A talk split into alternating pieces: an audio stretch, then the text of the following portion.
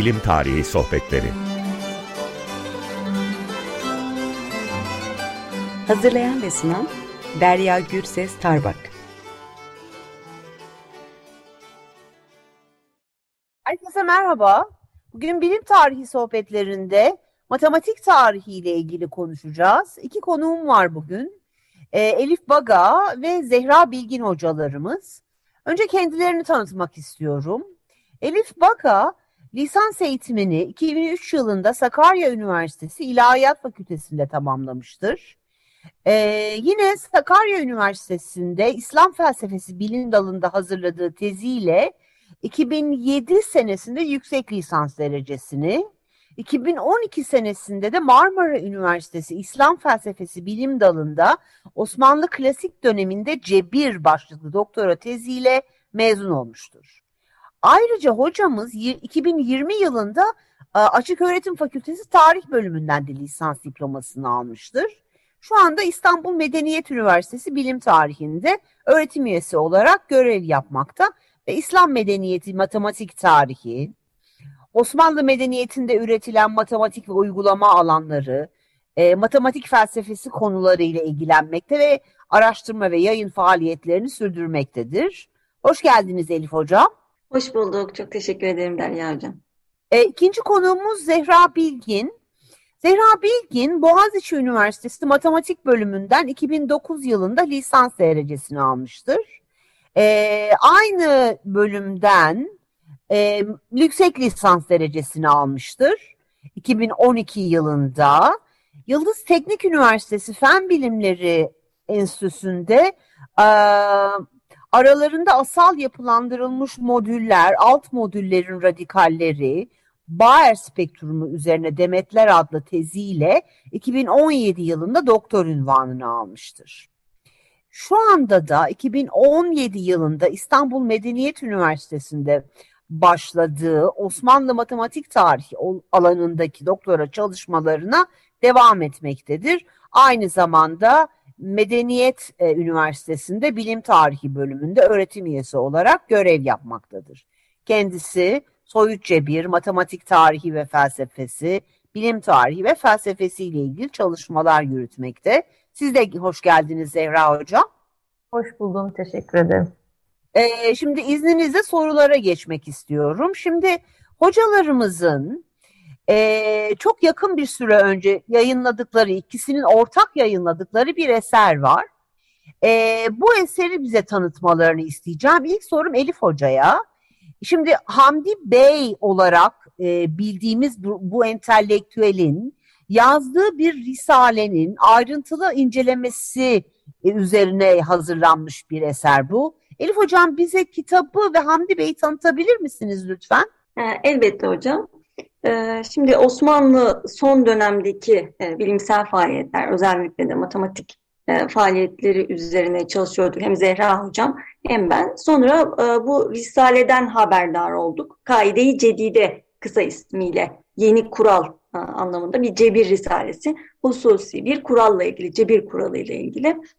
Bu eser vesilesiyle ilk kez Hamdi Efendi'nin e, adına rastladığımızı söyleyebilirim. E, eser Marmara Üniversitesi İlahiyat Fakültesi Nadir Eserler Dijital Koleksiyonu içerisindeydi. E, ama katalog taramalarında e, Grafen'in e, Avusturyalı bir matematikçi olan dönemin meşhur matematikçilerinden Grafen'in eserinin Hamdi Efendi tarafından yapılan e, bir tercümesi şeklinde görünüyordu e, kütüphane kayıtlarında. E, ancak e, biz e, bu dönemlerle ilgili daha önceki tecrübelerden Osmanlı son dönem eserlerin kütüphane kayıtlarında bu tür hatalarla daha önce de karşılaştığımızda e, Hamdi Efendi'yi sadece bir mütercim olarak görmeyerek işe başladık. Buradan önemli özellikle kaide-i cedide olması eserin adının yeni bir kural bu konuda bizi teşvik ettiğini söyleyebilirim. Hamdi Efendi'nin e, bu eserinin adının geçtiği yani hem eserin hem Hamdi Efendi'nin ona ait olduğunu yani sadece bir mütercim olmadığını anladığımız tek bir e, kaynağımız vardı o anda. Ordinarius Profesör e, Mehmet Emin Kalmuk'un 1934 senesinde Mühendis Mektebi Mecmuası'ndaki makalesinde bundan bahsetmesiydi. E, kısaca Hamdi Efendi ile ilgili elimizdeki tek bilgi 19. yüzyıl Osmanlısında yaşamış Harbiyeli bir asker olduğuna dairdi. E, Harbiyeli derken de bugünkü Kara Harp Okulu'nun menşei olan Mektebi Harbiye'yi kastettiğimi söylemem gerekir. Osmanlı son dönem kaynaklarıyla Osmanlı arşivinde e, yaptığım uzun araştırmaların neticesinde Hamdi Efendi hakkında e, çok katiye olmayan, hep ihtimaliyat e, içeren bilgilere ulaşabildim maalesef. Kendisi bir Osmanlı subayı. Bununla ilgili net bilgimiz var. Zaten kitabının girişinde kendisi Kaydı-i Cedide'yi açtığımız anda kendisi bir şey olduğunu, Mektebi Harbiye talebesi olduğunu ve Sultan'ın e, himayesiyle daha yüksek öğrenim için Viyana'ya gönderildiğini ve e, bir e, teşekkür mahiyetinde de e, bu eseri yazmaya karar verdiğini e, söylüyor ve zaten kendi dilinden, kendi kaleminden ona dair tek bilgimiz bu. Kitabının girişinde yazdığı bu bilgi.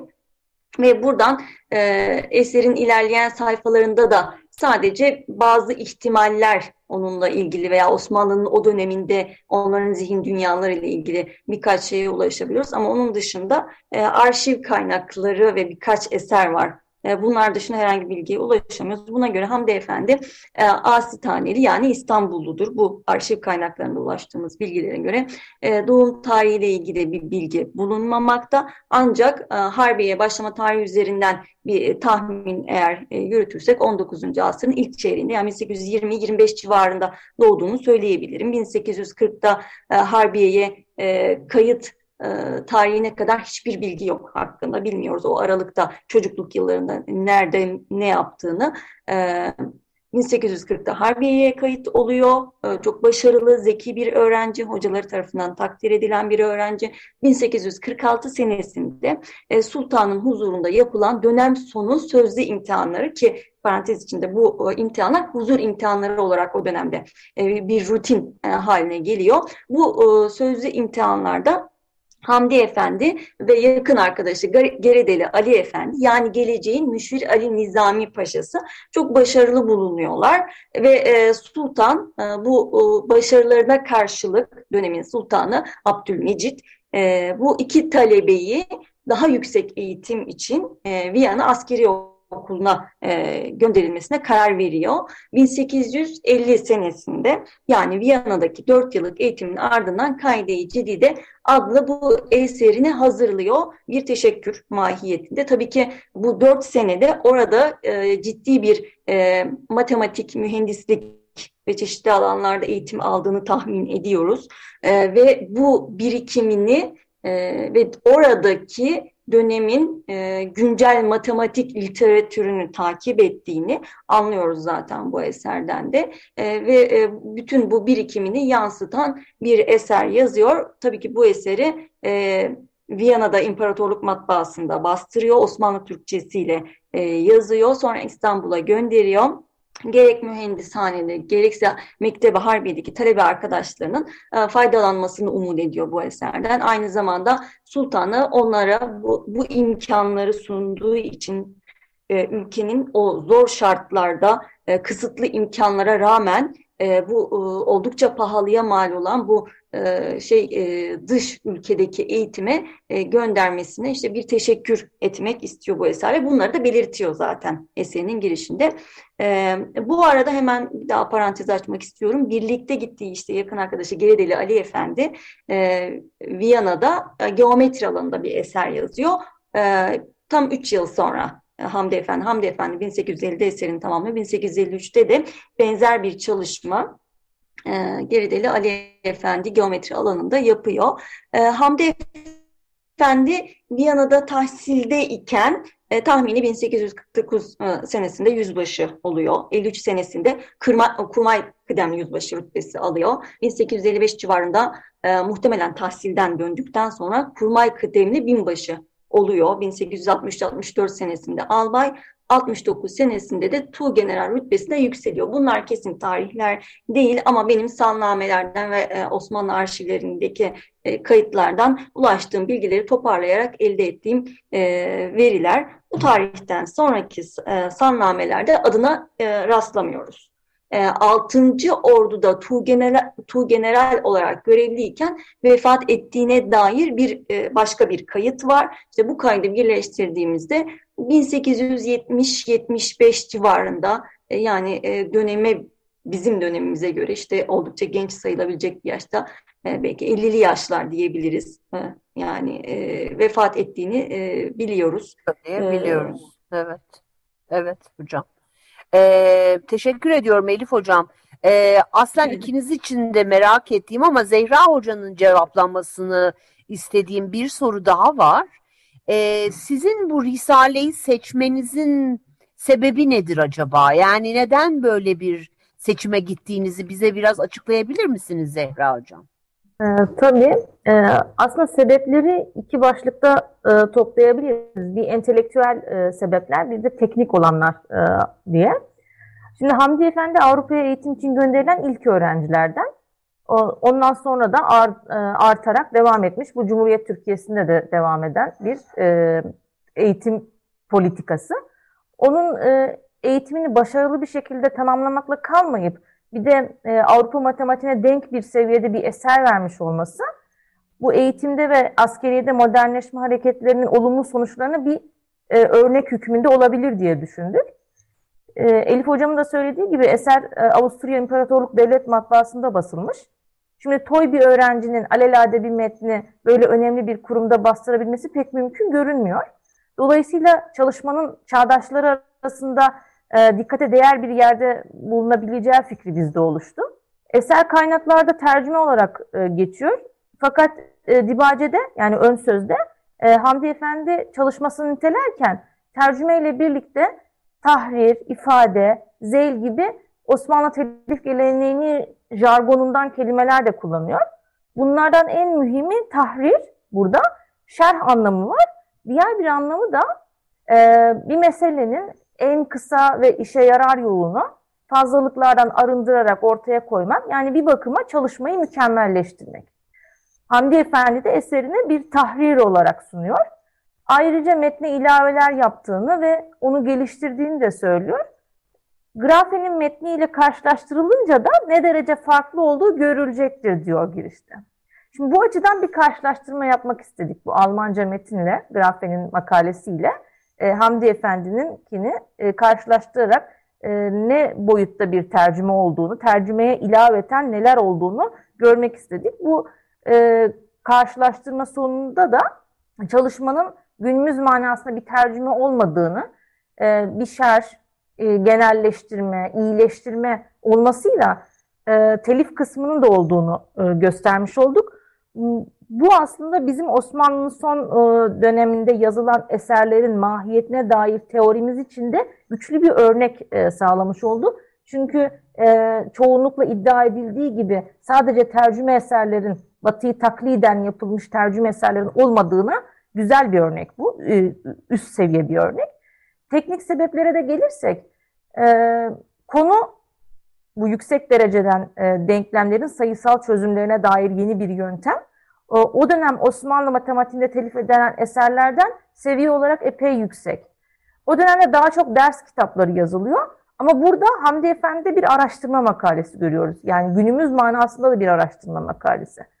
Avrupa matematiğini yakından takip etmiş ve e, daha henüz bulunması yeni olan bir yöntemi çalışmış. Çünkü Risalesini 1850'de yayınlıyor.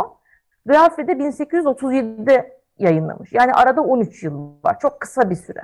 Evet, bu eserin doğru, e, evet, evet, evet. evet. Bu eserin neden yazıldığı üzerine de fikirlerimiz vardı. E, eser günümüzde e, master seviyesinde denebilir, master tezi seviyesinde. Çalışma sonunda gördük ki e, eserin yazılış tarzı, içeriği, telif türü göz önüne alınınca bir de basıldığı matbaayı da hesaba katarsak Hamdi Efendi bunu bir bitirme çalışması olarak hazırlamış olabilir. Grafe yöntemiyle ilgili modern çalışmalara da ancak 1900'den sonra rastlıyoruz. Hamdi Efendi yöntemin önemini hemen ortaya çıktığı dönemde görüp e, üzerine çalışmış. Bu da takdire şayan bir öğrenci için hele hani yüksek lisans öğrencisi gibi düşünebiliriz Hamdi Efendi'yi. Gerçekten parlak bir öğrenciymiş. Hani şu an günümüz standartlarını da değerlendirdiğimizde. Anladım evet. Öyle görünüyor gerçekten evet. Bir sorum daha var size Zehra Hocam. Hamdi Bey neden e, grafenin bu eserini seçmiş olabilir? Yani yüksek sayısal denklemlerin çözümü. Çünkü biraz evvel dediniz ki 1900'lü yıllara kadar grafe ile ilgili e, hani kapsamlı bir çalışma Avrupa'da da çok görülmüyor. Dolayısıyla yani neden Hamdi Bey bunu seçmiş ve grafe hakkındaki bilgilerimiz ne ölçüde e, hangi e, eksende gelişiyor? E, size sormak isterim Zehra Hocam. Şimdi o, o zaman Avrupa e, matematiğinde bu denklem çözümlerinin nerede durduğuna, neden önemli olduğuna da bir değinmek gerekiyor. Grafe e, 1799'da e, Almanya'nın Brunswick şehrinde doğmuş bir matematikçi. E, çok parlak bir matematikçi değil yani böyle önde gelen isimlerden biri değil ama orta seviye diyebiliriz. Göttingen Üniversitesi'nden doktorasını alıyor. Hatta orada e, Gauss'la birlikte de çalışıyor. E, tezi de aslında biraz matematik tarihiyle ilgili e, bir diferansiyel ve integral hesabın kökenlerinde varyasyon hesabının e, tarihine dair bir tez yazıyor. 1837 yılında da bu denklem çözümleriyle ilgili bizim söz konusu makalemizi yazıyor. Öncesinde de denklem çözümleriyle ilgili bazı çalışmaları var. Bu makaleyi aslında e, Berlin Bilimler Akademisi'nin açtığı ödül sorularından biri için yazıyor. Demek ki akademi o dönemde e, denklem çözümlerine dair yeni bir yöntem arayışı içerisinde bir ödül koymuş. O yılki sorular arasında böyle bir soru da var. E, o, o zamana kadar denklem çözümleriyle ilgili başka yöntemler var. İşte e, Newton'un bir e, yaklaşım yöntemi var, Lagrange yöntemi var. Başka e, yöntemler de var kullanılan. E, ama demek ki arayış devam ediyor ki bununla, bu hala gündemde olan bir soru. Grafe de bunun üzerine bir yöntem geliştirmiş. Diğerlerinden de farklı, daha önceki yöntemlerden farklı olduğunu da makalesinde onlarla kıyaslayarak da e, açıklamış. Ve bunu o ödül amaçlı e, başvuru için hazırlamış. Fakat e, ödülü beklemeden yayınlatıyor. E, yayınlatınca e, akademi daha önce yayınlanmış bir eserin eseri kabul etmiyor ödül için. Dolayısıyla e, amacına ulaşamıyor o yıl. Ertesi yıl biraz daha geliştiriyor yöntemi ve anonim olarak e, başvuruyor bu sefer. E, bu sefer akademi yöntemi çok beğeniyor. Hatta diyor ki geçen yılki grafenin yönteminden de çok daha iyi bir yöntem. E, fakat çok anonim güzel. isme ödül veremeyiz diyor. Bu sefer grafe yine alamıyor ödülü. Şu ilginç, ertesi yıl aynı soru tekrar açılıyor. Yani 3 yıl ardarda arda aynı soru açılıyor. Demek denklem çözümleri bu kadar mühim bir şey çünkü.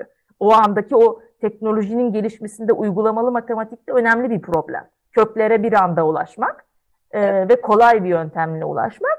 Fakat o yıl e, grafenin sağlık sağlığı el vermiyor e, tekrar başvurmaya. Başkaları onun yöntemini alıyorlar çünkü yayınlandı artık birkaç defa gün, gün, gün yüzüne çıktı ve onun yöntemiyle başvurup ödülü alıyorlar. Yani grafte ne yazık ki bu parlak yöntemin e, e, şeyine maddi kazancına ulaşamamış. Ulaşamıyor. Daha evet. Sonra Görün, da, evet. E, evet. Hayatını da işte matematikçi olarak e, devam ediyor. 1860'da Zürih Üniversitesi'nde profesör olduğunu görüyoruz. E, daha sonra da bu yöntemi o dönemde evet e, kullanılan yöntemlerden bir tanesi olmuş ama detaylı olarak incelendiğini görmüyoruz. Ancak 1900'den sonra yöntemde bazı eksiklikler var geliştirmek geliştirilmesi gerekiyor, genelleştirilmesi gerekiyor. Onlar 1900'den sonra ele alınıyor matematik makalelerine benim gördüğüm taramada. E, onlara rastladım. Hamdi Efendi ise bunu daha o zamanda eksiklerini, iyileştirilmesi gereken yerleri görerek onlar üzerine çalışmış. Bunu nasıl fark etti? Aslında bu e, bu da araştırılması gereken bir şey ama tabii e, onun eğitim hayatına dair çok az şey bildiğimiz için nereden farkına vardı bu yöntemin ama gerçekten parlak bir buluş olduğunu düşünüyorum. Kendisi e, eserin giriş kısmında neden bunu yazdığını mealen şöyle açıklıyor. İşte Sultanımız bize Avrupa medeniyetlerinin ilim, il, ileri olduğu ilimlerde tahsil görmek, bir de Avrupa dillerini e, yerinde öğrenmek üzere işte arkadaşlarımla birlikte gönderdi. E, bize bunca e, nimet, yardım lütfetti ve bu lütfa karşılık bir teşekkür farz oldu. E, ayrıca diyor bu grafenin bu yeni yöntemi, denklem çözmeyle ilgili yeni yöntemi e, başka Avrupa dillerine henüz çevrilmedi diyor. Bunu fark etmiş. Sadece Almanca da var diyor yani. Bu yöntemin devlet aliyede bilinmesi iyi olur diyerek işte ben de tercümeye, tahrir etmeye e, karar verdim diyor. Şimdi burada bu minnet borcu faslını geçersek e, hususen e, denklem çözmede yeni ve başarılı e, bir yöntemin ülkesi için gerekli olduğunu düşünmesinde hem bu Avrupa'ya tahsil için gönderilme amacına dair bir farkındalığının olduğunu görüyoruz hem de ülkesine bağlılığının da etkisi olduğunu düşünüyoruz. Çünkü o, o öğrenciler o kısıtlı imkanlarla oraya işte Avrupa'daki o ileri teknolojiyi, ilmi hızla özümsemek ve getirip ülkelerinde uygulamak için gönderildiler. Bu denklem çözümleri de yüksek dereceden denklemlerin yani bunlar genel çözümler. Bu denklem çözme metotları askeri teknolojide de çok ihtiyaç duyulan bir uygulama.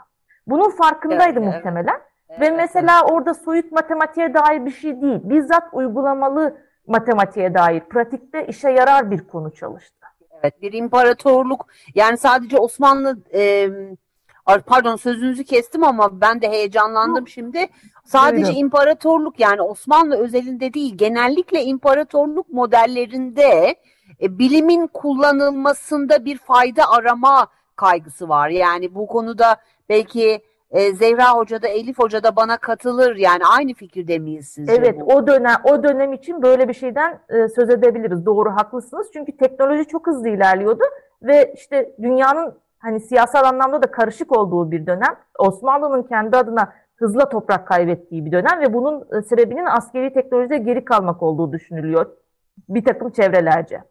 Evet. E, dolayısıyla hani askeriyede de muhtemelen böyle bir hava vardı. Yani böyle bir kaygı mutlaka, vardı değil mi? Evet, teknolojiyi e, çabucak özümsememiz gerekiyor. Biz de o karşılık verebilmek için ve burada burada güzel olan taraf Hamdi Efendi'nin bunu birçok kimseden daha önce fark etmesi. Orada o, o mesela grafe yöntemini yayınlamış ama daha hiçbir Avrupa diline çevrilmemiş. Yani Fransızcaya çevrilmemiş mesela. O dönemde Fransızlar da matematikte epey ileriydiler.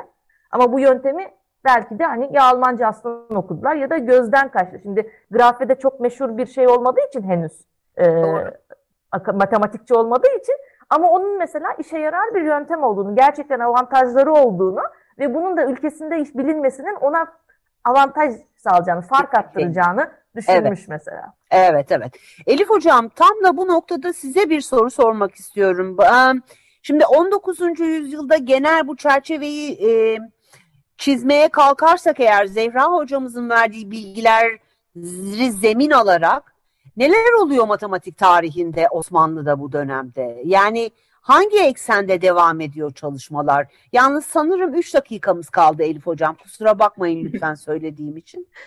Rica ederim. Çok o zaman e, yüzeysel birkaç cümleyle ifade etmeye çalışayım. E, her şeyden önce 19. asır Osmanlı matematiği üzerine birkaç araştırma dışında çalışma bulunmadığını, kesin ifadeler kullanabilmek, kanatlara varabilmek için henüz bu araştırmalarda yolun çok çok başında olduğumuzu söylemem gerekir.